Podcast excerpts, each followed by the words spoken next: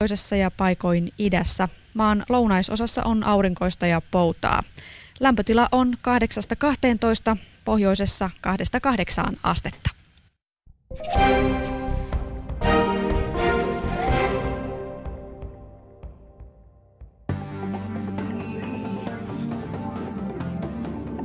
Yle puheessa. Keskiviikkoisin kello yksi. Perttu Häkkinen. Rauha teille, sanoi sotamies Honkajoki ja lämpimästi tervetuloa tämän viikkoisen sivistyspommin pariin. Kuten tunnettua on, on vanhempien sukupolvien mielestä nykynuoriso aina tärviöllä. Näin ajateltiin jo antiikin Roomassa, eikä tilanne ole vuosien saatossa kummemmin muuttunut. Asia taivastellaan maassammekin alituiseen lehtien pääkirjoituksissa, kolumneissa ja keskustelupalstoilla, mutta katetta väitteelle on verrattain vaikea löytää. Katsotaanpa vaikka oikeuspoliittisen tutkimuslaitoksen viime vuoden joulukuussa julkaisemaa kyselytutkimusta.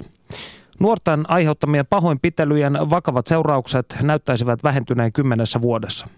Samoin fyysinen koulukiusaaminen.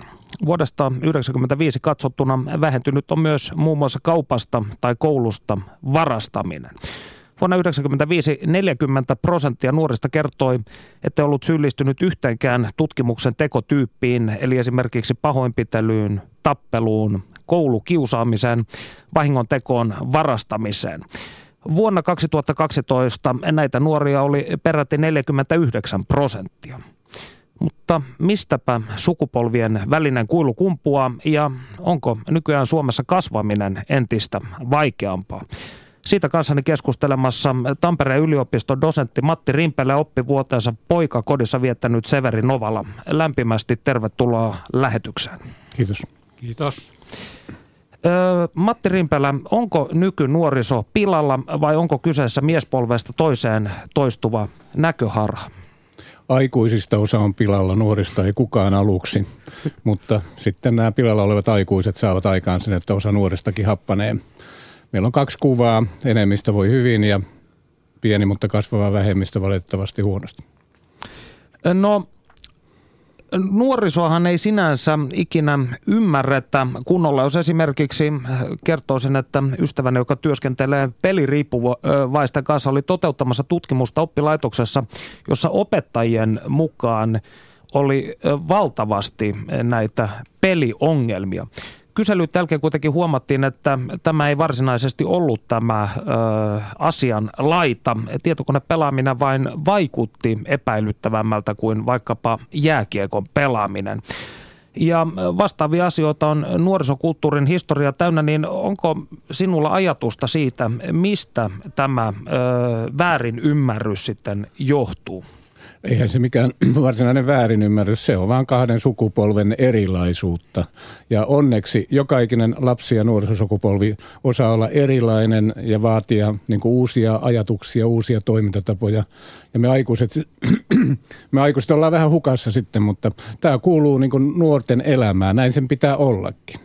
Ja toinen asia on sitten, kun kerroit tästä koulusta, että meillähän on tullut tavaksi tämä, että nuoria katsotaan ongelma silmälaseilla – Eli opettajat, vanhemmat toimittajat, tutkijat, kaikki yhdessä hakee ongelmia. Jos sä pystyt kertomaan, että ongelmat on lisääntynyt, niin Yle puheesta saa heti tunnin aikaa. Mutta jos sä kerrot, että nuoret voi entistä paremmin, niin ei löydy minuuttiakaan aikaa.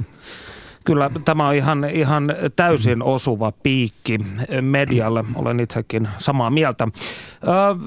No, jos ajattelet omaa nuoruuttasi, mitkä olivat tuolloin sinun tapasi aiheuttaa pahennusta?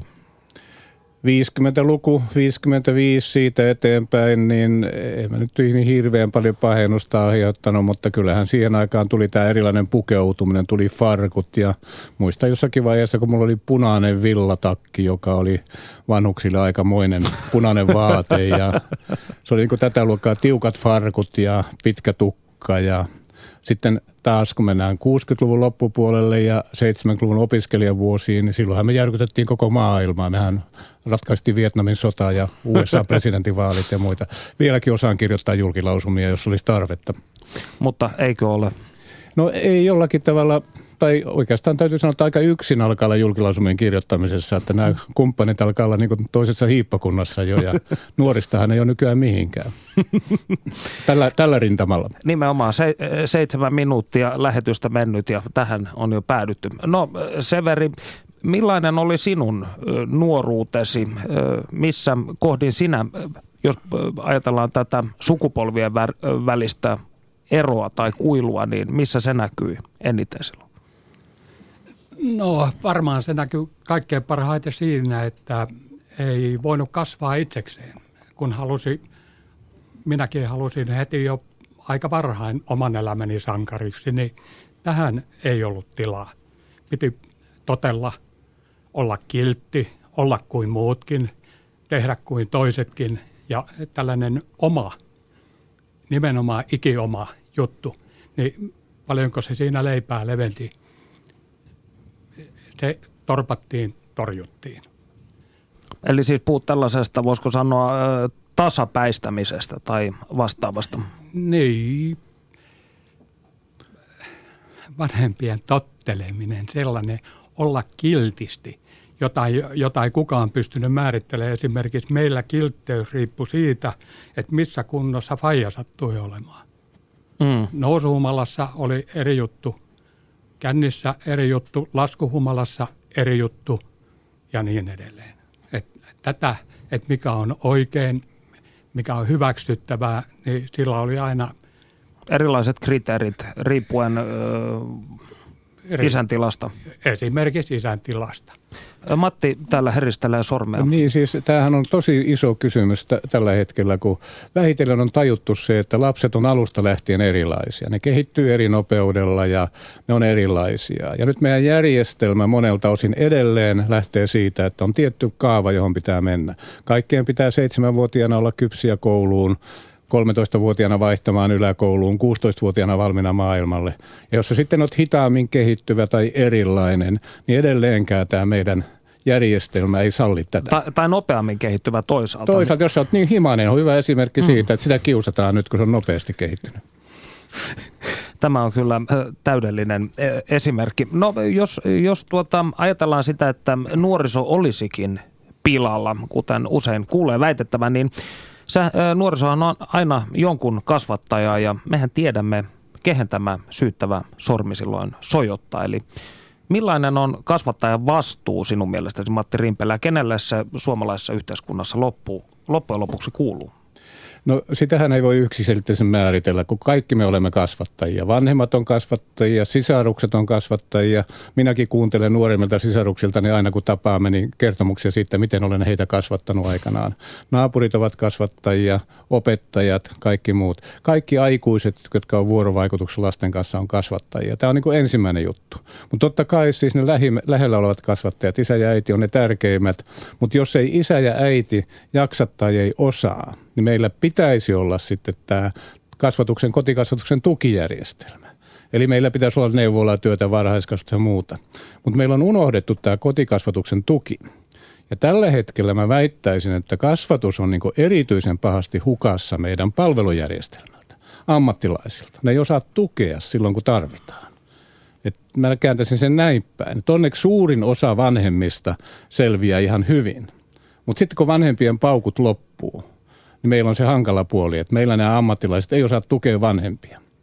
Ja oma kysymyksensä on sitten se, että kun Suomessa kuitenkin pidetään kaikista huolta, me ei jätetä 20 prosenttia nuorista omaan liemeensä, niin kuin esimerkiksi Ranskassa. Niin viime kädessä meidän kustannukset kasvaa sitten siellä lastensuojelussa, lastenpsykiatriassa ja erityisopetuksessa. Eli tässä meillä on suuri, mä väittäisin, että suomalaisen kasvatuksen ongelma on se, että se on kadonnut näiltä ammattilaisilta. Miten tukea lapsia, perheitä silloin, kun hätä on suurin. Ja tässä on ö, aika kiinnostava linjaveto aina tämä, kun pallotellaan sitä, että mitkä kasvatukseen kuuluvat asiat kuuluvat vaikkapa koulujärjestelmälle ja mitkä kotiin.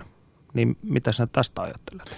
Rovaniemellä väitteli joulukuussa tutkija, joka oli tutkinut nuorisovankien, siis about 20-vuotiaiden vankien koulukokemuksia. Ja niiden keskeinen kokemus oli se, että kun ne sitten omine vaikeuksineen oli koulussa, niin luokanopettajavaiheessa heitä vielä kohdeltiin, voisi sanoa ihmisinä. Mutta sitten kun mentiin yläkouluun, niin heidän kokemuksensa oli se, että kukaan ei oikein välittänyt ja heidän oma itsetuntonsa ihmisenä ja oppilaana vähitellen murtu ja sitä kautta he lähtivät vähän omille teilleen ja se sanoivat, että jos koulussa joku opettaja olisi varsinkin yläluokilla kohdellut heitä ihan tavallisena ihmisinä heikkoukseni ja ne auttanut, niin olisi ehkä vankila jäänyt väliin. Eli tämän mukaan ainakin vaikuttaa siltä, että myös yhteiskunnan rooli on merkittävä. Mä nyt sanoisin yhteiskunnan, vaan kaikkien meidän aikuisten. Kaikki kun me kohdataan. Esimerkiksi erilaiset valmentajat, partioohjaajat, kaikki muut. Ja yleensä jokainen aikuinen, joka kohtaa niin lapsia, nuoria, niin ei se tarvita kuin yksi aikuinen, joka katsoo silmiin ja kuuntelee, ei puhe mitään. Tämä on se ydinkysymys, että me kuunnellaan sitä lasta ja ollaan apuna silloin, kun se tarvitsee tai nuorta. Eli tarkoitat jotakuinkin tällaista ö, yhteisöllistä kasvatusmetodia tietyllä tavalla? No se nyt voi sanoa yhteisölliseksi, mä tarkoitan vaan sitä, että aikuisena olen lapselle aikuinen. Ja tarvittaessa myöskin sitten perälauta, että kun se tulee se vaihe, että se, se nuori hakee rajojansa – joka luojan kiitos ne hakee. Ne menee just niin pitkälle, kun niitä annetaan mennä ja sehän on paras ominaisuus nuorissa. Niin silloin, kun tulee ne tietyt kohdat, niin silloin aikuisten tehtävänä on olla perälautana. Ja taas ollaan, on se sitten kysymys erityisopettajasta helsingiläisessä koulussa tai ketä tahansa, niin tietyssä kohtaa pitää laittaa sulku siihen, että okei, tämän rajan yli ei mennä. No ovatko edeltävät sukupolvet mielestä sitten onnistuneet näissä kasvatushankkeissa? No kyllähän meillä tällä hetkellä on kaikkein paras tilanne. Siis mä voisin sanoa, että enemmistö perheistä ja lapsista kasvaa erittäin hyvässä ympäristössä ja meillä on kasvamassa upea globaali nuorten sukupolvi. Voisi sanoa, että semmoinen joku 7-80 prosenttia niin on valmis valloittavan maailman. Valitettavasti ne tekee sen työn muualla kuin Suomessa yhä enemmän, mutta kuitenkin tämä on ihan upeita kehitystä. Sitten meillä on se pieni vähemmistö, kasvava vähemmistö kylläkin, 5-10 prosenttia, jossa niin kuin vanhemmat ei jaksa tai ei osaa, on taloudellisia huolia, on kolmannessa, neljännessä sukupolvessa mm. vaikeuksia. Mm. Ja tämän suhteen me ollaan nyt osaamattomia. Me ei osata auttaa näitä. Tässä suhteessa tilanne on huonontunut. Mutta enemmistön osalta on mennyt hyvin. Meillähän esimerkiksi isät on ihan eri tavalla mukana kasvatuksessa kuin 50-luvulla. No mitä ajattelet sitten tällaisista, jos, jos puhutaan yleisistä negatiivisista kvaliteeteista, mitä nuorisoon yhdistetään, eli tällaista itsekyyttä tai Martin, vuorineuvos Martin Saarikankaan tapaan kutsutaan pullamössöistyneeksi sukupolveksi tai kaikki mulle heti mentaliteetin omaavaksi joukkioksi, niin mitä tällaisesta väitteestä ajattelet?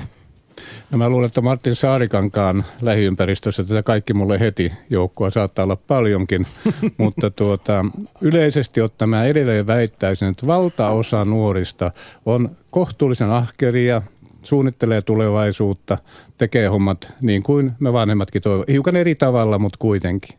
Ja sitten meillä on ehkä pieni osa tällaisia, joissa menee liian hyvin, joka näkyy nyt esimerkiksi sanotaan nuorten lääkäreiden työskentelyssä, että ei enää tarvitse tehdä koko päivä, työtä, koko päivä työtä, kun voi tehdä muutaman päivän viikossa ja varata sitten aikaa puoli vuotta Intiassa ja tällä tavalla. Onhan meillä tätäkin ilmiötä. Mutta kyllä mä väittäisin kuitenkin, että enemmistö on ihan ok. Se, mikä on minusta surullista tällä hetkellä, että tämä työn oppiminen on mennyt myöhäisemmäksi. Että aikaisemmin työ opittiin jo, kun työ oli lähellä kotona, niin se opittiin jo varhain. Mutta nyt sä voit olla jopa 24-5-vuotias ja sä et ole vielä työtä nähnyt. Työ on jossakin muualla. Ja mä väittäisin, että tässä on meillä iso haaste. Olen Martin Saarikan kanssa saman kanssa samaa mieltä, että työhön pitäisi oppia jo viimeistään varhaisessa murrosiassa. Mitä työ tarkoittaa? Se ei ole aina kivaa, mutta kun tekee hyvin, niin siitä tulee mukavaa. Mitä mieltä tästä on Severi Novala? No Severi on sitä mieltä, että eh, nuoriso eh, käsitettynä näin niin yhteisenä ryhmänä ei, ei ole onnistunut. Samoin kuin aina ne miehet, aina ne naiset. Vaan minäkin olisin toivonut, että jotain olisi tehty mittatyönä mulle, mittapukuna.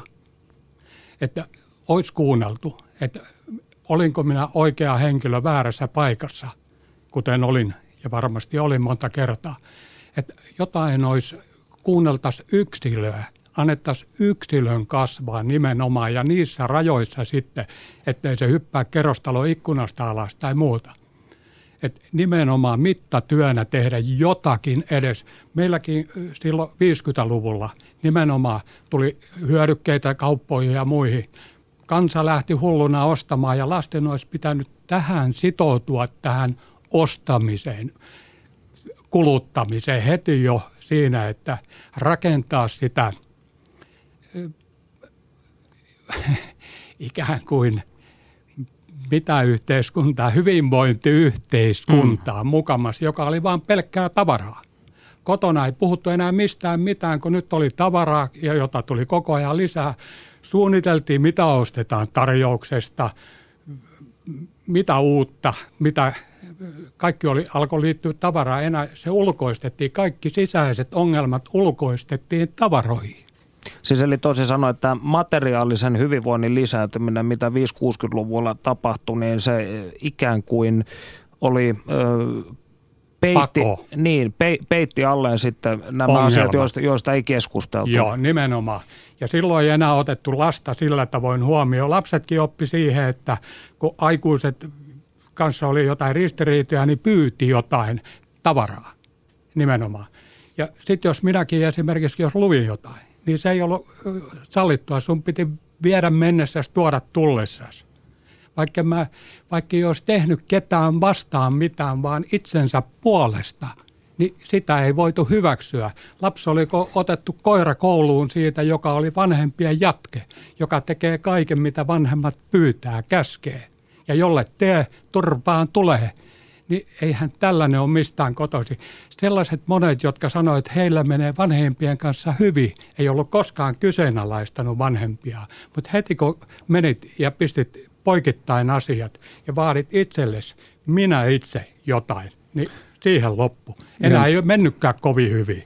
Ihan pieni muutos on tullut tästä, että silloin tuli vanhemmilta turpaa ja nyt joutuu hoitoon mm. jos sä oot poikkeava erilainen vähän, niin nyt, nyt sut diagnostisoidaan, sulla on joku MPDP, Asperger tai joku muu ja mm. sä joudut hoitoon. Et se on vielä niin kuin, aikaisemmin, silloin se ulkoistettiin ehkä tavaralla, niin nyt nämä ulkoistetaan hoidolla.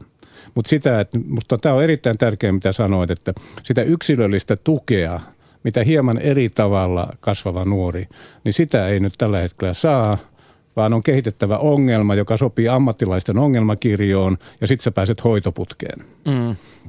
Joo, niin tämä yleinen medikalisoituminen, niin siitähän on hyvin paljon puhuttu ja yksi osa tästä sitten on se, että onko nykyaika ylipäätään haastava kasvualusta, jos, jos mietitään vaikkapa tällaisia asioita kuten työllistyminen, opiskelupaikan löytäminen, ylipäänsä sen oman pienen aurinkoläiskän hakeminen – No kaiken kaikkiaan voisi sanoa, että maailma on paljon monimutkaisempi. Et silloin kun mä kasvoin lapsuuttani ja nuoruttani tuolla Siikasten Vuorijärvellä pohjois niin kyllä se oli tosi yksinkertainen maailma verrattuna tähän aikaan. Eli nyt tarvitaan esimerkiksi nuorilta enemmän kypsyyttä, jotta ne selviäisi aikuisten vaatimuksista. Ja tämä on haasteena hitaasti kypsyville nuorille. Ja sama on koulu on tullut paljon haastavammaksi, mitä se oli aikaisemmin. Eli, ja vanhemmille tietysti myöskin se, että kun meillä on niin paljon erilaisia media, kaikenlaisia vaikuttajia, niin myös vanhemmuus on tullut vaikeammaksi. Tämä pitäisi hyväksyä. Niinhän se on, että hyvin useinhan koululaitoksessakin yritetään sovitella niitä kolmion muotoisia pallikoita pyöreisiin reikiin. Studiossa siis Perttu Häkkinen, Tampereen yliopiston dosentti Matti Rimpelä oppivuotensa poikakodissa viettänyt Severi Novala. Kysymyksemme tänään on se, onko nuoriso pilalla vai vanhemmat pihalla. Ja tätä asiaa voitte kommentoida huutolaatikossa osoitteessa www.yle.fi kautta puhe. Ja nyt tähän väliin kuunnellaan, mitä entinen poikakodin johtaja Jukka Kujala kertoo meille koulukotijärjestelmästä. Panu Hietaneva haastattelee. Yle puheessa. Keskiviikkoisin kello yksi. Perttu Häkkinen. Mikä tässä koulukotijärjestelmässä on vikana? Miksi se ei toimi? Koulukotijärjestelmä sen kahden koulukodin, eli yhden valtion koulukodin ja yhden yksityisen koulukodin toiminnoissa näin sen, että se on sellainen, että sitä koulukotijärjestelmää ylläpidetään sen tavallaan instituution ylläpitämisen vuoksi. On tämä taloudellinen puoli, eli käyttö, käyttöaste pitäisi saada osastot täyteen, perhekodit täyteen ja, ja ei siinä niin se, jos ajatellaan lastensuojelua Suomessa pitäisi olla lapsen etu, niin ei sellaista maailmaa ole enää, mihin tämä koulukotijärjestelmä lapsia kasvattaa, vaan, vaan, vaan tuota, se on sellainen hetken rokote johonkin käyttäytymiseen, mutta ei siis sitä perusongelmaa poista. Että jos lapsi tulee 15-vuotiaana, 16-vuotiaana koko elämä menetettynä koulukotiin, niin ei se siinä puole, keskimäärin puolentoista vuoden jaksolla, niin ei se korjaudu yhtään mihinkään.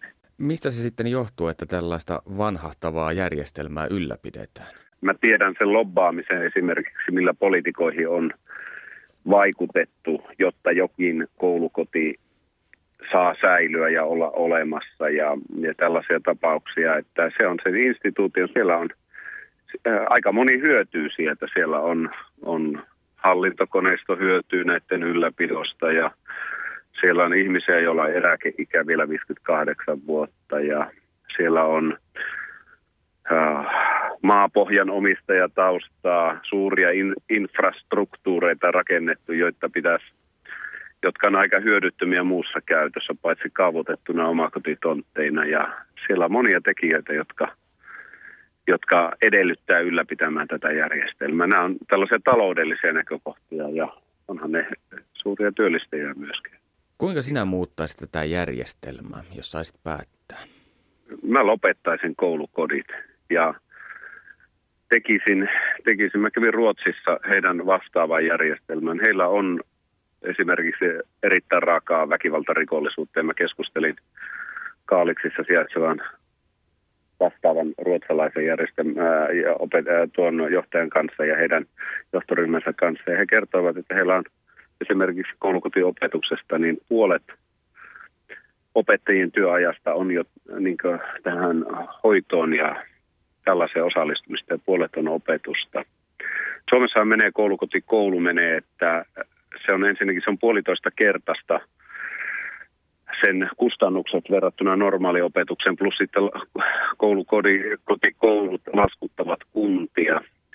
Ja vaikka opetuksen järjestämisluvissa lukee, että se on koulukotiin sijoitetulle lapsille, niin taitaa olla valtaosassa koulukoteja, että sinne sijoitetaan kunnan oppilaita erittäin kovilla kustannuksilla. Näin useita sekä valtion koulukodissa että yksityisellä puolella lapsia jotka, jotka olisivat selvinneet kotiseudullaan tuet, tuettua kasvu, kasvua, tuetun kasvun ympäristössä ja, ja aivan tarpeettomasti olivat sijoitetut koulukotiin, mutta esimerkiksi pienten kuntien sosiaalitoimilla ei ole varaa perehtyä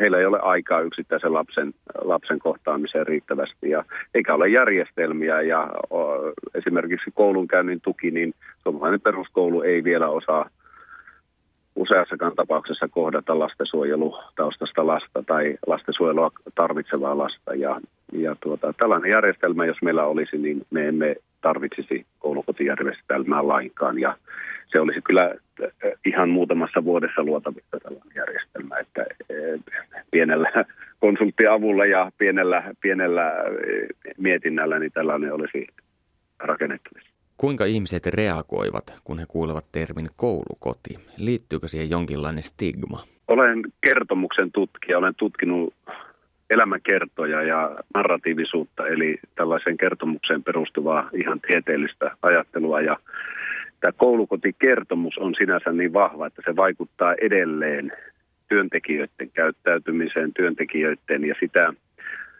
uusinnetaan näissä koulukotikasvatuksessa ja se on, se on sellainen kertomus, mikä saisi kertomuksena päättyä ja uusi lastensuojelukertomus ja, ja vahvan tuen kertomus saisi Suomessa kyllä ehdottomasti nousta esille. Näin puhui siis entinen koulukotijohtaja Jukka Kujala Panu Hietanevan haastattelussa. Severi Novala, kuinka vanha sinä olit, kun jouduit koulukotiin? Jouduin ensin lastenkotiin ja olin silloin kymmenen vanha. Ja mm, isäni kuoli siinä, kun olin kymmenen vanha. Ja pääsin lastenkodista pois ja sitten koulukotiin, koulukodista sijaiskotiin, sieltä takaisin koulukotiin koulukotiin, koulukotiin ja Keravan nuorisovankilaan, koulukotiin, Keravan nuorisovankilaan, koulu, koulukotiin ja ulos. Koska niin, siihen aikaan varmimmin pääsi vankilan kautta pois koulukodista. Muuten siellä oltiin määräämätön aika. Paitsi sanottiin, että pääset sitten armeijaan. Mekin odotettiin tai moni odotti armeijaan pääsyä, ikään kuin se olisi ollut joku vapaus. Et niin kurja tojo olot hmm. oli. Minä tiesin armeijasta jotain, kun en oli rajavartioista upseereita ja olin ollut kyllä nähnyt, mitä armeija on. Eli toisin sanoen vankila tai varusmiespalvelus olivat positiivisia asioita sen takia, että tiesi milloin pääsee ulos. Juuri toisin kuin tästä järjestelmästä. Oli se pointti. No kuinka monta vuotta sinulla kaikki näin hujahti tässä? Kuutisen vuotta. Juuri tällainen tärkeä ikä. Ja tuohon koulujärjestelmään haluaisin tässä vielä, että mä unohda sitä, että kun olin koulussa, niin olin monta kertaa niin väsynyt jo kotiolojen takia, että jaksanut sitä käydä. Ja lakkasinkin käymästä. En jäänyt sinne ketään kiusaamaan, vaan lakkasin käymästä. Siellä koulussa ei mikään sivunnut mun sitä ongelmallista elämää. Ei mikään. Mun piti, siis se aivan sellaista iso osa sellaista, mikä, mikä ei millään. Ja mä oon myöhemmin ajatellutkin, että tämän päivän koulussa voisi ihan hyvin melkein peruskoulusta lähtien olla jotain ihmistuntemusta pitää oppiaineena lapsille. Siis ei nyt mitään psykologista, taskupsykologiaa, vaan jotain sellaista, että he oppisivat vähän kuulostelemaan, että ei aina tarvitsisi sanoa, että vatsaa koskee päätä särkeä, vaan voisi sanoa, että miltä tuntuu. Siis yleistä tällaista humanistista kanssakäymistä. Niin, tällä, nimenomaan, ko- että lapsi oppisi puhua tunteistaan ja sanoa, että nyt tuntuu siltä ja siltä. Eikä niin, että aiku koskee mahaa, että mä voi lähteä kouluun tai jotain tällaista. Eli toisin sanoen nämä asiat kohdattaisiin ja e, niitä eriteltäisiin yhdessä, eikä niitä lakaistaisi niin, En tiedä millä, millä tavoin se hmm. voitaisiin järjestää, mutta jotain voisi lapsille järjestää sellaista, ettei olisi itsensä kanssa niin hukassa, kun he kuitenkin rakentavat itseään mieltään ja osaamistaan ja ottaa ympäristöä ja itseään haltuun. Niin tässä haltuunotossa, itsensä haltuunotossa heitä autettaisiin ja sitä itse tuntoa ja itse kunnioitusta tuettaisiin ja oman arvon tuntoa, jota sen aikuinen perheidylli, niin murskas ihan suoraa päätä murskaamalla murskas. Et munkin oli sitten, mä kävin isäni kimppuun ja vetelin päihin niin paljon kuin pikkupoika pystyy ja siitä läksin sitten lasten kotiin, että nyt sitten riitti. Oliko tämä juuri se, voisiko sanoa, mikä katkaisi kamelin selän, että hyökkäsit isäsi kimppuun? Joo, se oli se nimenomaan. Ei, mistään ei voinut neuvotella, ei minkäänlaista sellaista keskustelua. Mä olin, olisin mielelläni puhunut. Ja kuten siinä on aikaisemminkin sanonut, niin vielä yritin, sain sosiaalilautakunnan koolle itseni vuoksi, jossa minä valitin isästäni, että minkälainen kusipää se on niin ei. He siirtyvät isäni puolelle, vaikka hän myönti, että hän on tehnyt niitä ja näitä, mutta väitti, että ei siitä ole ollut perheelle haittaa. Että sen aikuinen eh, tällainen viranomais- ja kouluviranomaistaho meni aina vanhempien puolelle. Aina. Ja sitten lapsi lähti laitoksiin. Niin tässä ja mielenkiintoista nyt kun on tätä Alppilan koulun tapausta seurannut, niin – tämä on ollut aika kategorista myös, miten tämän opettajan puolelle on, on linnoittauduttu ainakin median ja kolumnistien toimesta, että ei ole esitetty juurikaan sellaisia näkökulmia, että tässä voisi olla kaksi totuutta tässä asiassa. Mitä sanoo Matti Rimpelä? Ensinnäkin olen todella vahvasti samaa mieltä, mitä äsken sanoit siitä, että ydinkysymys on se, että näitä lapsia kuunneltaisiin joku riittävän lähellä. Nyt jos mennään siihen Alpilan keisiin, niin se kertoo minusta niin kahdesta täydellistä osaamattomuudesta. Eli tämä erityisopettaja ei tajunnut lainkaan, miten murrosikäisten kanssa toimitaan. Ja Helsingin kaupungin asianomainen johto ei tajunnut lainkaan, miten toimitaan työntekijän kanssa, jolla on vähän puutteita ammattitaidossa. Niin, eli tämä oli tällainen tuplafiasko sinun mielestä. Tuplafiasko, ja jos taas ajatellaan näitä murrosikäisiä poikia siellä, niin ne toimii juuri sillä tavalla, kun jokainen vähänkin murrosikäisten kanssa toiminut, niin tietää, että jos, jos ruokasalissa, jossa on kymmeniä poikia, rupeaa haastamaan, niin kyllä 5-16-vuotias osaa kaikki keinot siinä vaiheessa. Mm. Ei, ei pitäisi niin kuin sortua näin alkeelliseen asiaan. Mitä mieltä olet tästä Severin ajatuksesta, että tällaisesta ö, oman elämän haltuunottamisesta ja ö, mieltä askarruttavista asioista puhumisesta tehti, tehtäisiin jonkinnäköinen oppiaine tai sitä ainakin korostettaisiin koulussa? No sehän on kasvatusta parhaimmillaan. Se on juuri se, mistä mä puhuin, sitä kasvatusosaamista, mitä, mitä pitäisi olla. Ja jos tilanne on sitten se, että vanhemmilla ei ole tätä osaamista, niin silloin näiden ammattiauttajien pitäisi tukea vanhempia siinä, eikä tehdä niin, että lapsi otetaan huostaan. Että vanhemmille täytyisi opettaa kasvatustaitoja ja sitten näille muille myöskin näissä muissa laitoksissa, niin että on siis sitä kykyä, että niin kuin mä sanoin, että ollaan hiljaa ja katsotaan lasta silmiin ja annetaan lapsen puhua. Ja tarvittaessa opetetaan hänet puhumaan tunteistaan ja elimistönsä ja mielensä viesteistä. Niin tämähän on se, että ö, aika useinhan kasvatus on tällaista yksisuuntaista eikä vuorovaikutteista, näin olen ainakin huomannut. Mutta kun päädyit Severi sitten aluksi tänne lasten kotiin ja siitä sitten koulukotiin, niin millaista elämä oli näissä laitoksissa?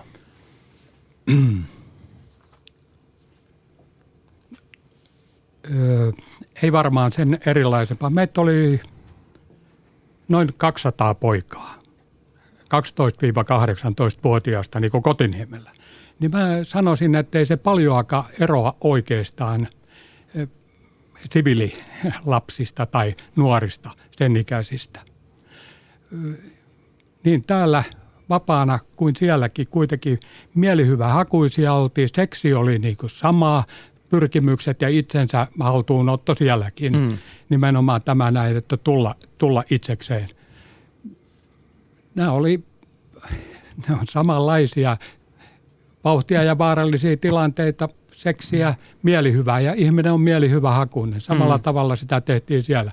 Ja tietysti sitähän tekee myöskin aikuinen. Esimerkiksi vauhtia ja vaarallisia tilanteita. Mä kävin viime kesänä tuossa Kaivarissa, hyppäsin 150 metristä bentsihypyyn. Mm. Et edelleen enää ei ole niin raju vauhti, mutta kuitenkin et vielä irtoa. Niin, niin. Yeah. Mutta niin, sitten siellä tämä seksuaalisuus. Tällainen määrä poikia, niin ympäristökunnissa kyllä tytöt ties. Mm. Että tämä jäi siinäkin dokkarissa vähän käsittelemättä, koska ajan puitteissa ei kyllä me niin tässä viittaat siis maanantaina esitetty varastettu lapsuusdokumenttiin, jossa sinäkin olit haastateltavana. Joo, niin, kyllä me lähikoisen kanssa puhuimme myös tästä, mm. mutta ymmärrän kyllä, että aika ei antanut sitten tilaa. Mutta niin, näitä suhteitahan sitten solvittiin paikallisiin. Ja mehän on, meitähän demonisoi sitten nämä paikallinen aikuisväestö varsinkin ja pojat, että me hakataan pojat, viedään naiset, varastetaan polkupyörät ja autot, kun karataan ja, ja tällaista, että me oltiin tällaisia pahuuden niin oikein. Kiteytymiä. Ja niin nimenomaan. Että aika tällä voi sanoa, että suoranaista rasismia, mutta tytöt tykkäsivät. Ja tytöt tuli veneellä sinne rantaan ja me käytiin punttiksella ja iltalomalla ja, ja sitten mulla oli myöskin tällainen henkilökunnan tai johtajan apulaisen kanssa suhde ja punttasin kylppärihuoneen ikkunasta palotikkaata kolmannesta kerroksesta ja hiippailin yöllä joskus. Ja Eli luonto veti tikanpoja puuhun, mutta tässä vaan tarvittiin vähän lisää niin kuin logistista harkintaa, että saatiin nämä hommat toimimaan. Nimenomaan, siihen tuli oma pikantti sävynsä. ja, sitten, ja nimenomaan nämä, nämä suhteet siihen ympäristökunnan näihin tyttöihin pelasti niin pona, pojen, monen pojan mielen terveyden, että sitä ei pysty niin kuvittelemaankaan sellainen, joka ei sitä kokenut, kun oltiin niin tarvitsevia ja ajattele mikä ikäisiä. Mm niin, sillä oli valtava merkitys. Että kyllä mä itseni mukaan lukien, niin moni poika on kiitollinen niistä, että sai tällaista lämpöä ja läheisyyttä ja jutella. Silloin oli, silloin oli se oli kova juttu. Mutta jos ajatellaan vaikka sitä tällaista kasvatuslaitosta tai koulukotia, mihin muodostuu tällainen oma pienoisyhteiskuntaansa ja, ja hierarkia, niin millaisia nämä valtahierarkiat olivat Oliko Par... isommat pojat pitivät jöötä? Ja... Joo, pitivät jöötä, mutta he, he myöskin korvas sen, ne, sen aikuisväestön. Henkilökunta ei piitannut. Niin nämä isommat pojat katteli vähän aikaa, kun jotain pienempää kiusattiin, niin jostain kuului sitten sellainen vähän mörömpi ääni, joka sanoi, että jospa nyt antaisit jo olla. Ja se loppui silloin siihen. Että nämä tavallaan sitten nämä isot pojat myöskin pitivät huolta. huolta ja se mua ihmetyttää, niin kuin mä olisin tältä johtajalta voinut ja halunnut kysyä, että mua ihmetytti se myötätunnon puute, mikä oli tämän henkilökunnan taholta. Että miten ihmiset ei voi kokea myötätuntoa, että me pojat, joita pahoiksi oltiin leimattu, niin koettiin myötätuntoa toisiamme kohtaan ja autettiin siellä. Joskin siellä oli tappeluita. Minäkin totta kai tappelin ja kovin tappelinkin. Mä oli aika räväkkä. Ja sille piti hankkia se mm. oma paikka hierarkiassa. Mm. Sitten oli ne isommat jätkät ja vähän pienemmät ja se, niinhän se menee koulun pihallakin. Mm. Et tämän päivän koulun pihalla tapahtuu ihan samantyyppisiä asioita kuin tällaisessa paikkaa, missä on parisataa poikaa. Matti täällä heiluttelee sormea. Minusta se olennainen kysymys on tässä, että, että tässä pojat oppivat selviytymään siinä koulukotimaailmassa. Mutta miten se valmensi heitä selviytymään sitten, kun pitää tulla tänne ihan arkeen? Tämä oli seuraava kysymykseni, joten, joten Severi saa tässä vastata nyt sitten minulle ja Matille. Miltä se ulostulo näytti? No siihen aikaan ei ollut tällaista kotouttamista. Hmm. Sitä todella tultiin, kun oli, olin elämän valtatiellä tumput suorana ja kun ajatellaan, että mihin aikaan oli lähtenyt liikkeelle – ja mihin aikaan tulin, vaikka oli välillä karkureissuilla ja muilla ollut, niin se vähän eri asia kuitenkin. Niin olipa maailma muuttunut. Ja sanotaan, että 6-70-lukua tai siinä 60-luvulla, mitä siinä kaikkea tapahtuukaan, keskikale vapautui, tuli e-pillerit ja mitä muuta kaikkea tällaista. Niin tällaisen ulkopuolisen silmi, joka tuli siihen 60-lukuun, niin se näytti sua, äh, suurelta kännipanolta koko homma, jossa mm. syntyi todelliset salatut elämät. Minäkin mä näin ja koin ja elin paljon sitä 60-lukua ja 70-lukua sillä tavoin ulkopuolisen silmin jouduin katsomaan, koska minut oli revitty pois aikana, niin mä en saanut enää, en vieläkään ole saanut, niin kuin mä olen sanonut, että ei ole kotisohvaa ollut sen jälkeen. Mm. Niin mä näin paljon niin kuin ulkoa käsin. Vaikka mä yritin niin kuin integroitua, niin mä, ei, ollut, ei ollut enää kosketuspintaa sillä tavoin, jäin ulkopuoliseksi pysyvästi. No oletko tavannut ö, jälkikäteen sitten näitä muita poikia ja ö, miten he ovat elämässään suhtautuneet tähän? Onko heillä ollut samanlaisia ongelmia integroitumisessa? No, mä kuulun niihin, jotka voin sanoa, että olen selviytynyt. Mä olin jo lapsena kova selviytymään ja mä olen selviytynyt. Mutta mä näin koulukodissa ja koulukodin jälkeen on nähnyt poikia, jotka ei selviytynyt. Ja se oli ihan hirveätä kateltavaa tuolla. Meillä oli pannuhuoneella yksi TomTom, joka oli selvästi vainoharhainen niin, että se asuu siellä pannuhuoneella, mutta kun se oli hyvä lämmittäjä, niin sitä ei viety sieltä mihinkään hoitoon. Mm. Siellä se pelkäsi, että hänen ruokansa myrkytetään. Keittiö, naiset veivät sille ruokaa sinne pannuhuoneelle, mutta Tom Tom sai olla. Mä kävin joskus makailemassa siellä pannuhuoneella, kun se oli niin rauhallista. Se siisti, se siivosi siellä paikat ja piti, kukaan ei olisi voinut lämmittää paremmin sitä. Ja siellä oli rauhallinen olla. Se mm. käveli siellä hissuksella, pitkä laiha poika, se oliko Don Quixote. Ihan totta, se oli. Mutta sinne se jäi vielä, kun minäkin läksin. Hyvä, että lämmitti ja niin mihin sitä kannatti viedä sieltä ja Tom Tom olisi tarvinnut hoitoa. Eli moni, se... moni taipui ja taittu. Eli monia surullisia tarinoita kuitenkin sitten. Erittäin monia. Tällaiset nimenomaan, tällaiset tomtomit ja nämä kun ollaan puhuttu korvauksista, niin ne nimenomaan tarvitsee niitä. Joo. Joo. Mä en odota itselleni minkälaisia korvauksia, mutta minä tiedän ihmisiä, tällaisia ihmisiä, jotka nyt olisi todella korkea aika heitä auttaa, mennä, mennä auttamaan heidät pois ahdingosta.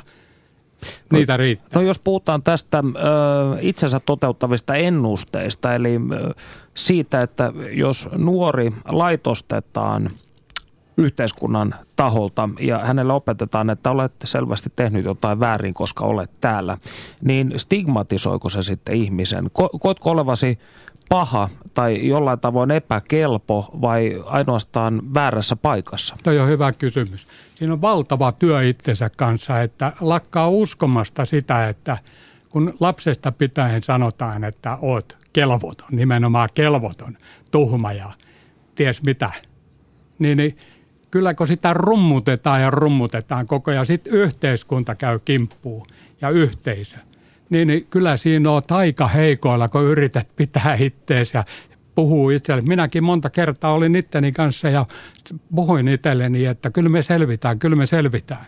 Tiedätkö, kun joka puolelta käytiin kimppuun. Et toi on ihan totta, mitä sanoit, että kuka ei pystynyt itseään auttamaan sillä tavoin. Tulla, ei kyennyt tulemaan itsensä parhaaksi kaveriksi, niin oli todella heikoilla nimenomaan. Ja, ja ennustukset toteutti itseään. Näkyykö tämä sinun mielestäsi, Matti Rimpälä, niin ö, suomalaisessa yhteiskunnassa, että nämä, nämä ihmiset ikään kuin jäävät tällaiseen käsitykseen itsestä, jota on vaikea muuttaa? Kyllä se näyttää tulevan esimerkiksi, kun me ollaan kuultu näitä lastensuojelun, lastensuojelun asiakkuudesta selvinneitä nuoria. Ne sanoo, että, että kaikesta muusta selviää sentään, mutta lastensuojelun asiakkuudesta ei tahdo selvitä. Että se kulkee mukana ihan niin kuin joku vamma ja siitä tavallaan kasvaminen ihmiseksi, joka joka kokee olevansa hyvä ihminen ja, ja tuota, tavallaan unohtaa sen menneisyyteen, niin se on iso haaste edelleen. Onko näistä sitten nykypäivänä nämä, mihin Severikin viittasi, nämä kotouttamisohjelmat, niin ovatko nämä toimivia?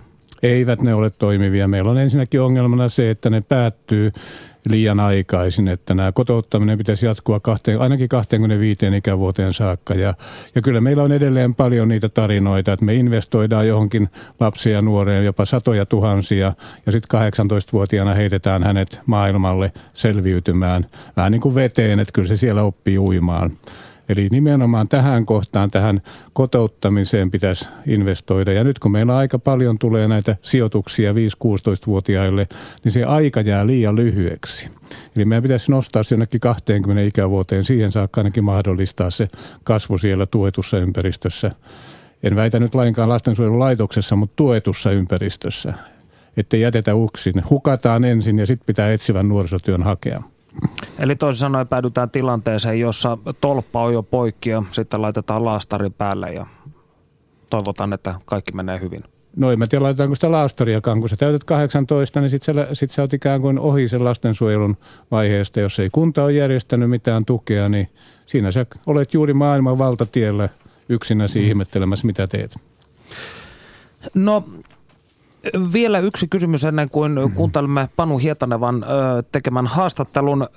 Severi Novala, millainen, millaiseksi sinun käsityksesi yhteiskunnasta muovautui tuon 6-7 vuoden aikana, kun olit järjestelmän sisällä?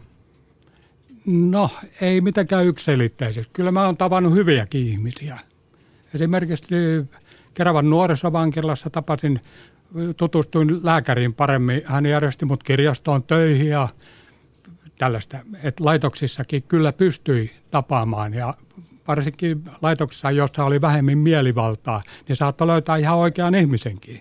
Ja samaten mulla on ollut onnea löytää, mä oon ollut aina sen verran sosiaalinen ja solminut suhteita, tehnyt aloitteita, niin mä olen löytänyt sellaisia ihmisiä, jotka on jotka on auttanut mua ymmärtämään, että hetkinen maailma ei välttämättä ole juuri näin, näin musta, eikä edes musta-valkoinen, vaan siinä on kaikki värit, kun vaan osaa niitä etsiä ja löytää. Samaten mulla oli lapsuudessa mummo ja sitten niin mun lapseton tätini, joka asui täällä Helsingissä ja, ja hän laittoi mulle paketteja ja laittoi muun muassa farkut mistä oli tässä aikaisemmin puhetta ja tällaista näin, että oli tunne, että kuitenkin on joku.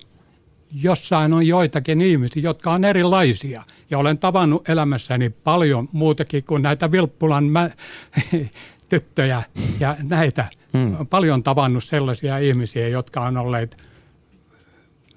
mitäs nyt sanotaan, jos sanotaan vähän liioitellusti tai muuten, niin hyviä ihmisiä. Mutta niin, tällaista tätä auttamisjärjestelmää, mä ko- kohtasin auttamisjärjestelmän joskus. Ja mä tajusin, että näillä on itsellään kanssa ongelmia. Että nämä on tämän yhteiskunnan kasvattamia henkilöitä, ne on saman koirakoulun käynyt, mm. ne yrittää kasvattaa. Pelaa samoilla korteilla kuin sinäkin. Juuri näin. Eli studiossa siis Perttu Häkkinen, Tampereen yliopiston dosentti Matti Rimpelä ja oppivuotensa poikakodissa viettänyt Severin Novala. Ja kysymyksemme tänään on se, onko nuoriso pilalla vai vanhemmat pihalla. Ja koska kerran nuorisosta puhu, puhumme, niin voisimme ehkä päästää nuoriakin ääneen tässä ohjelmassa. Siis 15-vuotias Justiina Stenruus kertoo seuraavaksi mietteitään nuoruudesta nyky-Suomessa. Panu Hietaneva haastattelee. Yle puheessa keskiviikkoisin kello yksi. Perttu Häkkinen. Usein puhutaan mediassa, että nuorilla on tosi paljon ulkonäköpaineita. Mitä sä olet siitä mieltä? Pitääkö se paikkansa? No joo, no no mä en osaa sanoa poikien näkökulmaa tähän, mutta et kyllä ainakin tytöillä on niin kuin, tosi paljon sille, että et vaikka sitä niin kuin, toitotetaan silleen, niin kuin, että kaikki on kauniita niin kuin ne on ja jotain tällaista, mutta siis jotenkin silti, kun med, esimerkiksi medias näkee niin paljon niin kuin, just silleen tietyn kauneusihanteen mukaisia niin kuin, tyyppejä ja tälleen, niin kyllä siitä tulee vähän sellaisia paineita ja ei, ei välttämättä edes niin kuin missään, että, että näin kuvan mallista, vaan niin kuin ihan jostain vaikka omasta koulustakin tai jostain muualta, että näkee vaan tai tyyppejä, jotka on sun mielestä niin kuin silleen kauniimpia kuin sinä, niin jotenkin siitä tulee sellaisia paineita tai silleen, mutta se olisi mielenkiintoista tietää, että, että, niin kuin, että mitä paineita pojilla on, koska niin kuin, tai silleen, kun siitä puhutaan ihan sikana, että että niinku, et naisilla on ihan hirveät ulkonäköpaineet, niinku, että säälikää niitä nyt, että on, mutta ei niinku, lähes ikin puhuta mistään poikien niinku, ulkonäköpaineista. Kuinka paljon sä itse mietit pukeutumista? Sulla on tämmöinen rokkityyli, Iron Maidenin paita ja farkkuliivi. Joo, no niin, se on vähän silleen tällaista tänään, tai silleen mulla on niinku vaihellut mun tyyli ihan, niinku, ihan niinku laidasta laitaan, että just silleen niinku tämmöisestä bändipaita ja lippistyylistä ihan sellaiseen niinku vaaleanpunainen pitsi kermakakkumekko, että siis niinku mä oon vähän silleen käynyt kaikki äärilaidat silleen, jos pukeutumisesta puhutaan ja just silleen, että on mua siitä paljon kiusattukin ja mä oon ollut vähän aina se te erilainen pukeutuja tai silleen, mutta et pitää kaikkea kokeilla. Mainitsit ton kiusaamisen. Onko se kuinka yleistä? No en mä tiedä, mulla se oli ainakin niinku lähin just jossain ala-asteella ja yläasteen alussa sellaista just niinku, no en mä tiedä, yläasteella se oli lähin sellaista niinku huutelua ja sitten tiesi, että susta puhutaan pahaa ja tälleen, mutta et, et, et ei niinku, mulle ei ole ikin tullut sellaista. Musta tuntuu, että et, no ainakin tyttöillä, mutta en mä nyt tiedä, että hakataanko nyt jotain poikiikaa tuolla, mutta et, et, niinku tytöillä on vähän just sellaista, että niinku puhutaan vaan pahaa selän takana ja on vaan silleen, niinku, että jätetään huomiotta ja just silleen, että näkee niinku, toinen jotain kuiskaa susta niinku, jollekin toiselle ja niinku, nauraa tai jotain tällaista, mutta ei mulle ole ikin tultu mitään silleen, että nyt pää vessan pönttöön ja me hakataan sut tai mitään tällaista. Niin, että sen tuntee enemmänkin tilanteessa silleen, että jätetään porukasta ulkopuolelle. Niin. Ja... Tai just silleen, tunteet on vähän se ulkopuolinen siinä ja tälleen.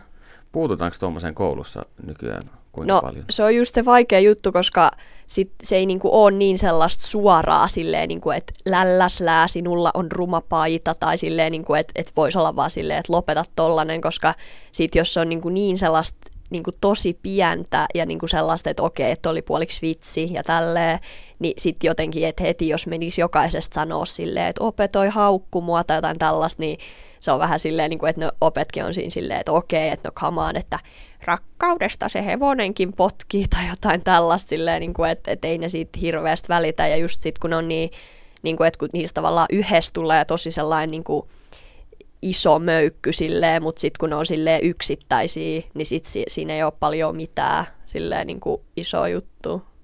Kuinka se kiusaaminen loppui? No niin, siis sitä mäkin olen just miettinyt tavallaan, että et niinku, et se vaan niinku yhtäkkiä loppuu, että sitten jotenkin niinku, en mä tiedä, ei ne tyypit sit vaan jaksanut enää välittää. Onko tai just, ihmiset kasvanut jotenkin? No niin, mä luulen kanssa, että just silleen, sitten on niinku hauska lukea jostain Facebookista jotain niinku ö, sun kiusaajan jotain statuspäivityksiä silleen, en halua tässä nyt moralisoida ketään, mutta et haluan vaan sanoa, että kiusaaminen on ihan sika väärin, ja jos te kiusaatte, niin se on niin, niin törkeä, että kun te pilaatte sen ihmisen elämän, sit on vähän silleen, että joo, he he, silleen niin kuin, että sä teit sen mulle. Mediassa puhutaan usein siitä, että niin tuloerot kasvaa Suomessa. Miten kun sä tapaat ihmisiä, ikätovereita, niin huomaatko sä sen, että toiset saattaa tulla varakkaammista taustoista kuin toiset?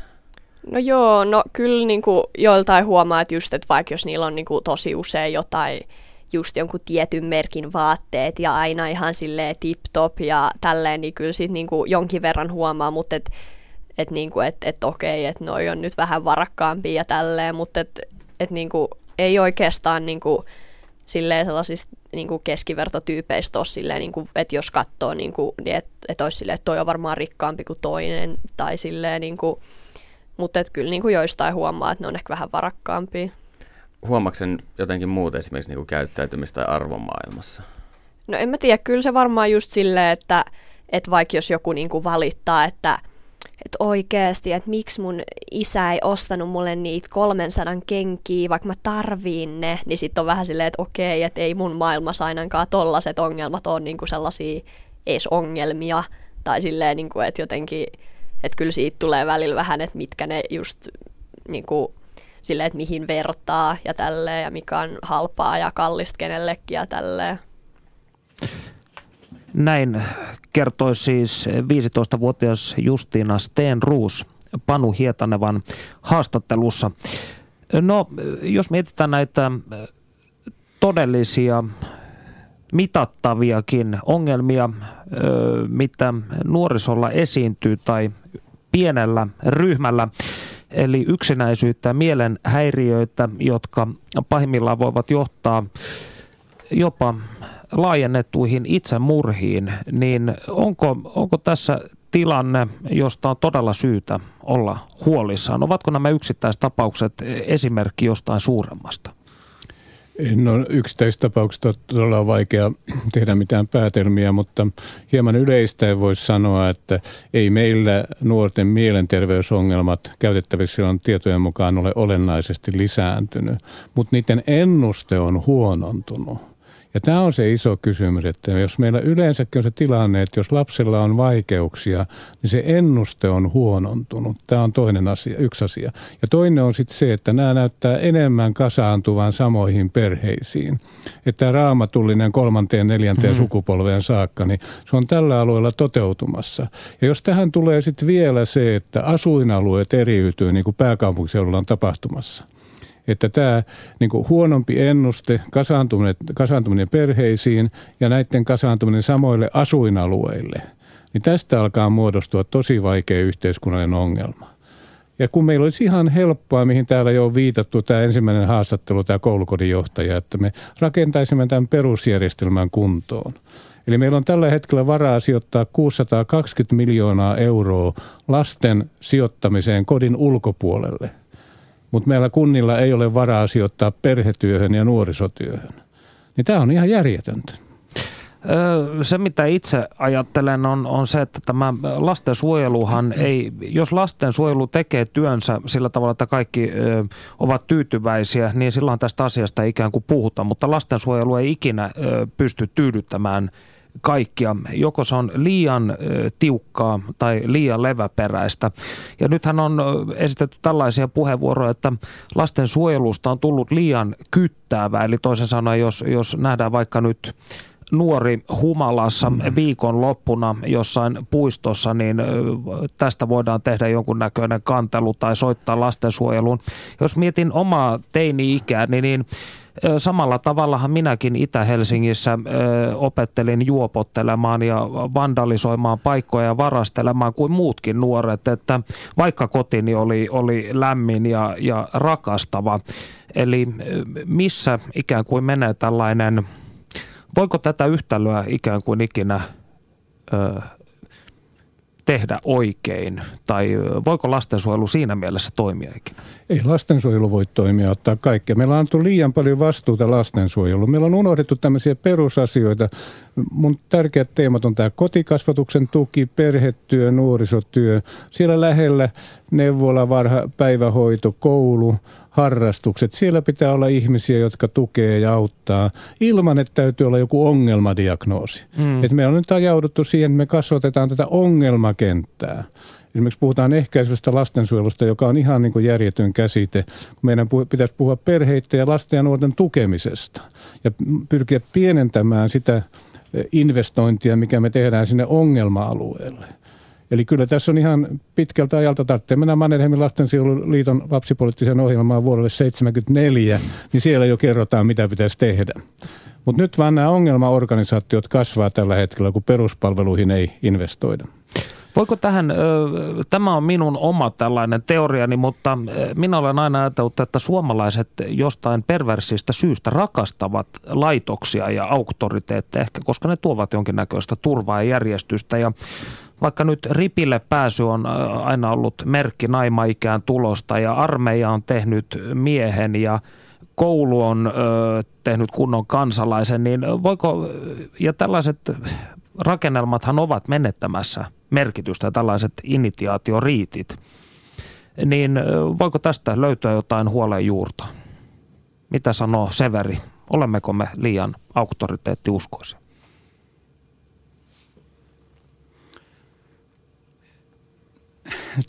Tekin on yksilöllistä. Itse en ole. Mutta niin tiedän kavereita ja ihmisiä, jotka nimenomaan haluaa, että joku heitä ei nyt paimenna, mutta kuitenkin on tällainen, jonka he kokevat olevan itseään, itseensä yläpuolella hyvällä tavalla. Et, tämä on, tässä kanssa tullaan siihen hyvin, hy, hyvin, hyvin yksilöllisiin asioihin, että tämä, mun on pakko palata siihen, että mittatyönä me, meitä ei voi mitenkään vaikka on itse asiassa pakko käsitellä nykyyhteiskunnassa massoina, mutta se ei, se ei osu kohteeseensa, koska massat muodostuu kuitenkin yksilöistä, kun nykytutkimuksen mukaan jopa silakka laumassa on yksilöitä parvessa, mm. mm. että ne kalat ovat yksilöitä. Siellä on rohkeampia ja vähemmän rohkeita. Ja rohkeat kuulemma ensimmäisen ongitaan, kun on uteliaita. niin niin, niin kuinka ihmisten kanssa onkaan sitten tällainen ihmisten lauma ja porukka. Siellä on nimenomaan pitäisi yksilöinä jossain määrin edes tavoittaa näitä ihmisiä ja tukea sitä heidän omaa, heidän ikiomaa. Tulla, tulla vaikka kuinka pieneksi, et niin että he kokisivat, että sankari on saanut kutsun seikkailuun, eli omaan elämään, oman elämän sankariksi. Tätä, tätä tarvitaan. Näihin sanoihin on erittäin hyvä lopettaa. Muistakaa siis seuraavan kerran, kun ö, haukutte nykynuorisoa, puhutte siis joukosta yksilöitä. Lämmin kiitos Severi Novala ja Matti Rimpelä. Kiitos. Ensi kiitos. viikkoon.